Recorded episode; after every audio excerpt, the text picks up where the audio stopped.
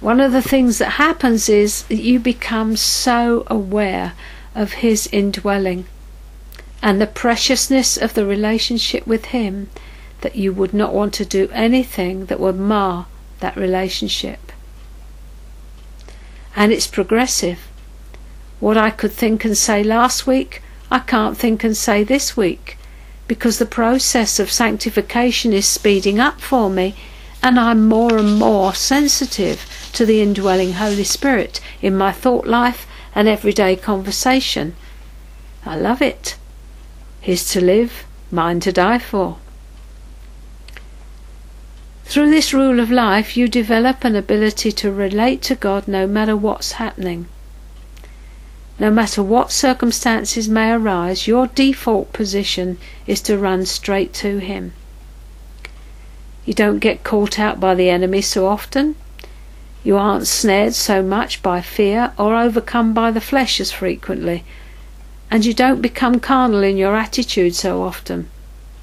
Because you're governed by your rule of life that takes you to a higher level. And that rule is predetermined, it's preset and all the questions of life that result from your circumstances are answered through it in the light of the revelation of the Word of God that's contained in that particular rule. I bless the day that the Holy Spirit taught me about this, because within a short time these rules removed attitudes, doubts, and unbelief from my life. They streamlined my thinking and gave focus to the way I lived.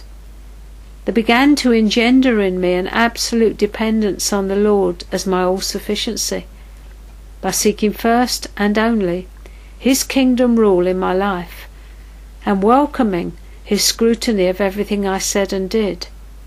It's called Lordship.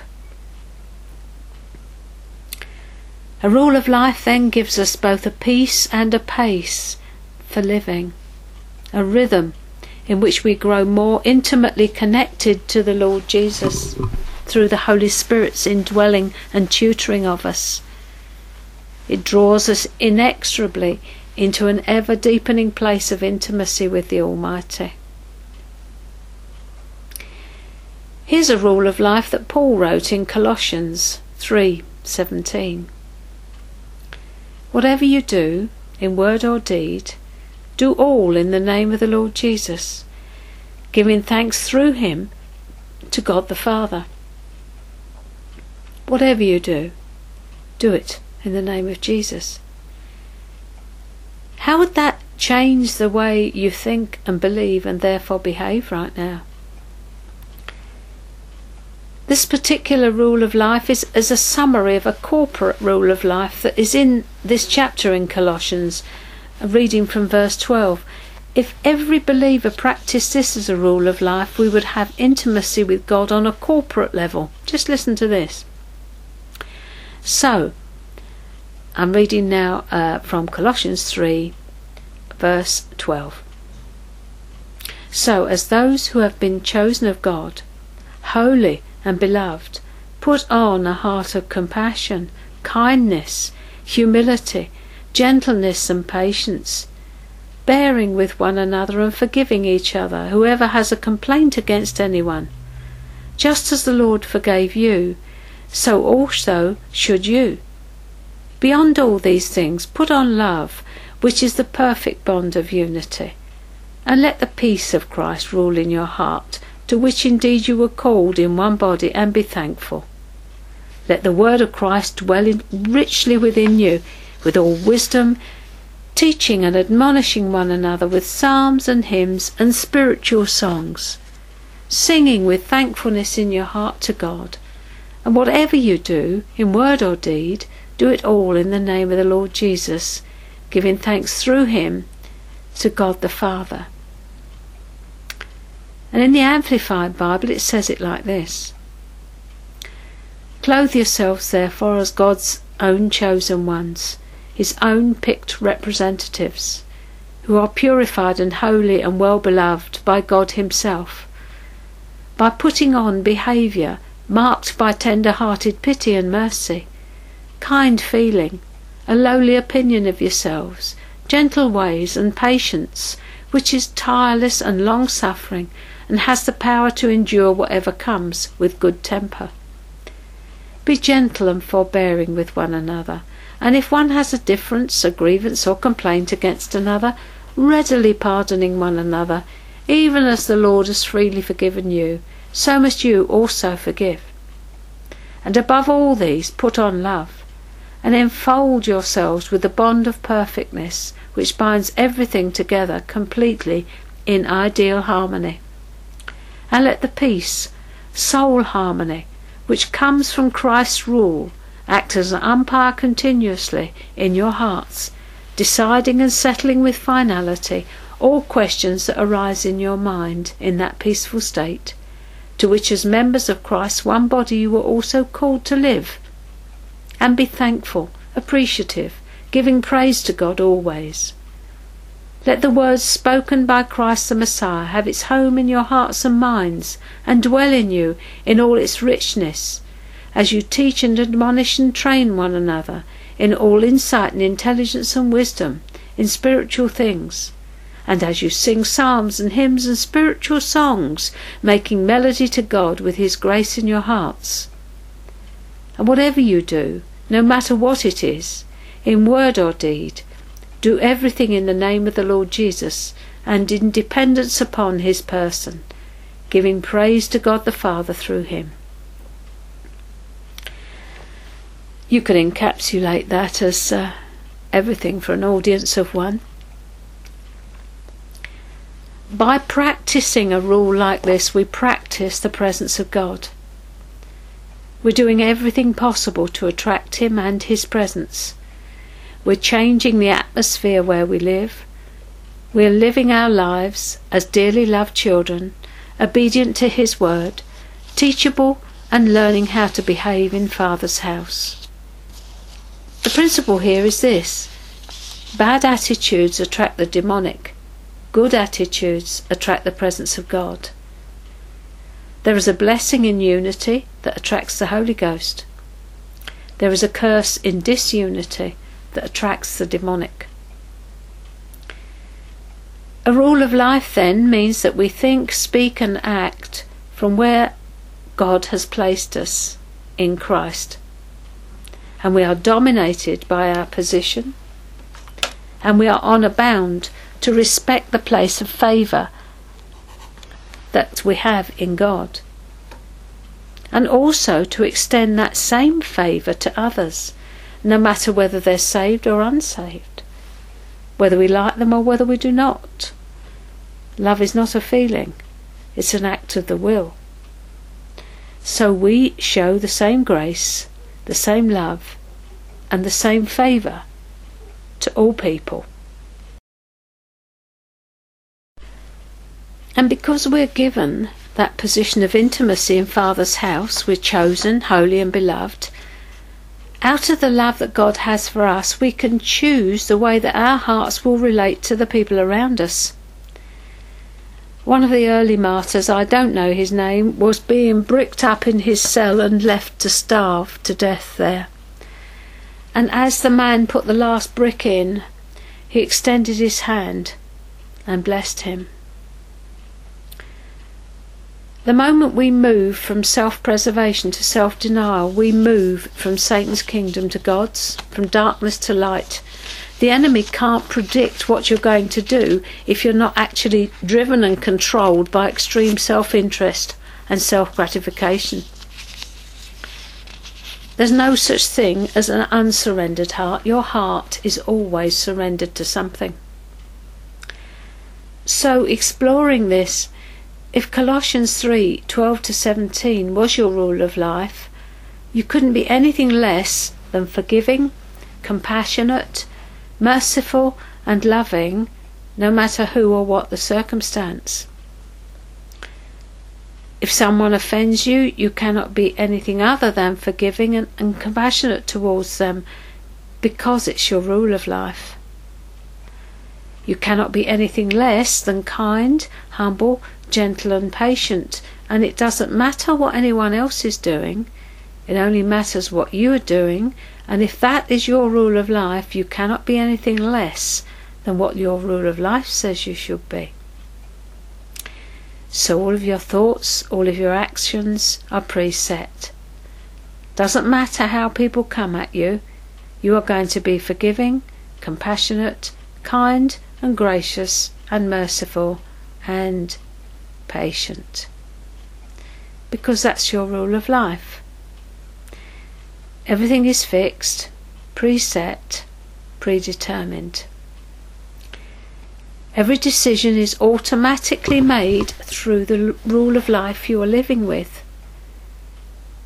So it doesn't matter whether a person is an enemy or a friend, you treat them both the same.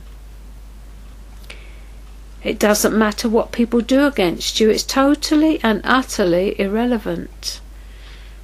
What is relevant is how you are choosing to live. This, beloved, is spiritual warfare. This is the love of God being shed abroad in our hearts by the Holy Spirit. And it attracts the demonic because it shows forth the Christ life. And wherever Jesus is, there is warfare. And when you're making that choice, whatever you do in word or deed, to do it in the name of Jesus and give thanks to God in the process, always remember to smile. If these elements are part of the rhythm of how we live in and before God, they close the door to carnality and the enemy in your relationships. You live each day in like watertight compartments, keeping short accounts with God and man, starting each day with nothing hanging over from yesterday. Forgiveness, compassion, kindness and humility and gentleness and patience are all guaranteed attitudes that form Christ in us. They form a stable foundation for our relationship with God to flourish and our communication with people to be secure and fruitful. We're not hiding anything. We're living transparent lives and we're doing our best. everything that comes out of our rule of life if you stick with it. So the rule of life provides the means in Christ to enable us to forbear and forgive one another, so we become more loving, more understanding, and more gracious, just like someone else I know. The rule of life always points us to how God deals with us. Think about that for a moment. The rule of life always points us to how He deals with us. God's complaint against us is far greater than our complaint can ever be against anybody else. Yet He's never anything less than forgiving, loving, understanding, gracious towards us because of Jesus. So it's out of receiving that forgiveness and loving grace that we experience in Christ that we walk in those things towards other people. Freely, freely you've received, freely, freely give. Everything. It's a rule of life in Christ Jesus. Did it ever cross your mind that God has to exercise the fruit of the Spirit where you're concerned? Did it ever cross your mind that He chooses to be kind and good and gracious and merciful and long suffering towards you? How long has it taken you to move your feet? How much have you personally frustrated the grace of God in your life by your persistent refusal to move? knowing that He's good, kind, merciful, and just, just how much have you relied on that grace without realizing that that's what you've been doing? You may want to say sorry to Him for your recalcitrance, reluctance, and procrastination all this time. Forgiving you and suffering along with you is a conscious choice that He makes, and He makes it because of the shed blood of Jesus. We forgive because we're forgiven. And we forgive with the same ease and delight that God the Father forgives us. Hard heartedness in the body of Christ points to our never having received, or maybe never properly understood, the whole issue of forgiveness and the need to receive it when we come to Him. Father says, Forgive, or I can't forgive you. Forgive us our trespasses as we forgive others, we say, don't we? He says it's in your own best interest to forgive, and He delights in our appeal to the blood of Jesus. He loves it. He's so slow to be angry, and He's so quick to bless. He's so full of compassion, abounding in mercy and loving kindness. If we never come to realize how much we personally, each one of us, have been forgiven, we will not love much. For the scripture says, He who is forgiven much loves much. Another way of putting it is, He who knows how much he's been forgiven loves much. The point is this about the rule of life it's designed to take us way beyond just the normal practice of what passes for Christian living.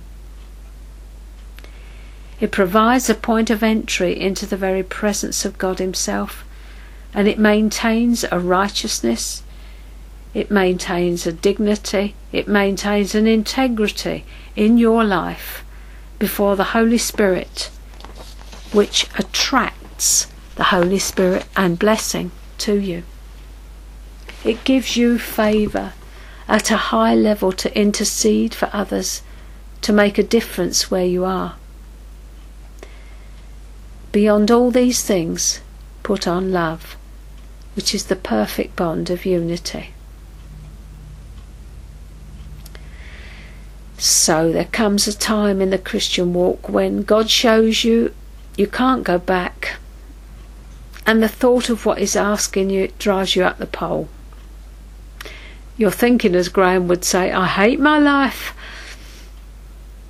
I can't go back because you've ruined me.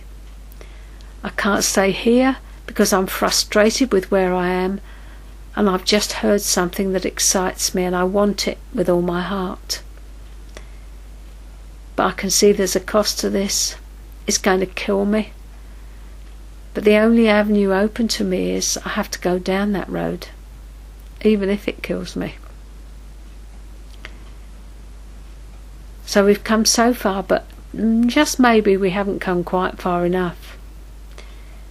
And I feel for many of us, God may be saying, Well, what are you going to do? Are you going to come all the way?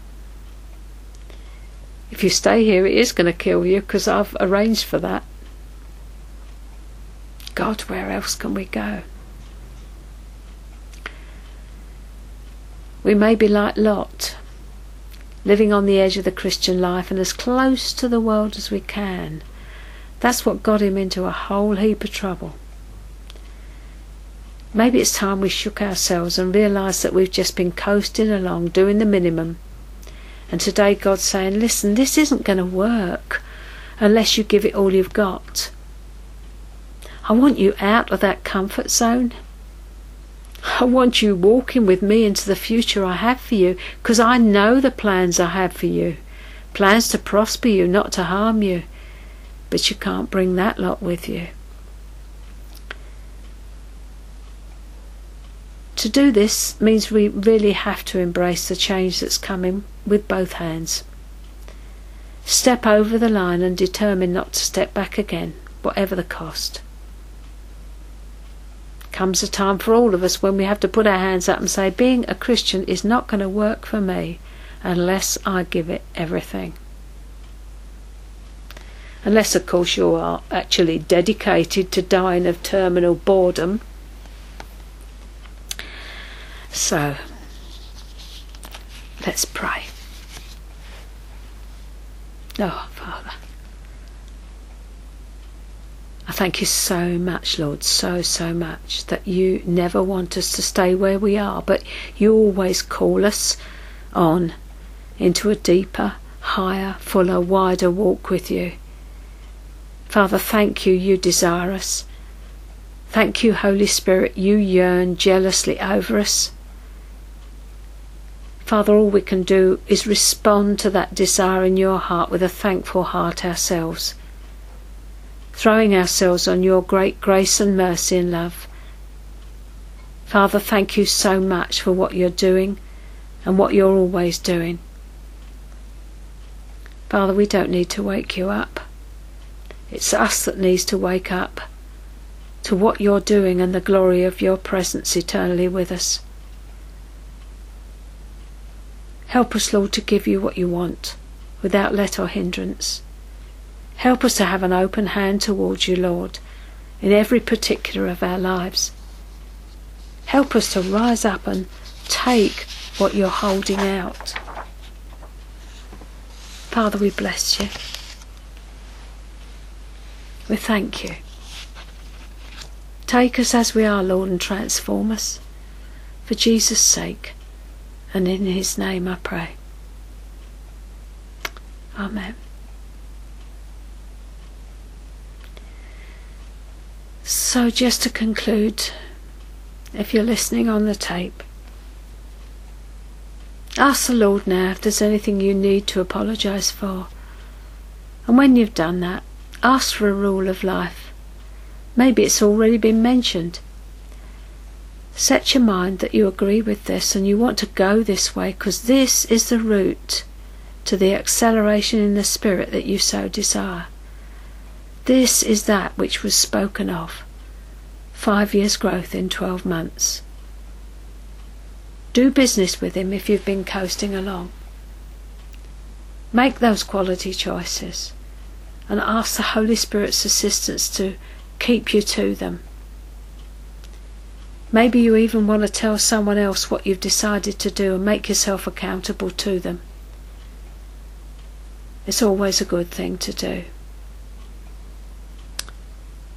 So pray God will bless you and He will bless His word to you. And thank you so much for listening to all of this. I appreciate it. And His word won't return to Him void. It will accomplish that which He purposes, and it will bring forth fruit in your lives. God bless you.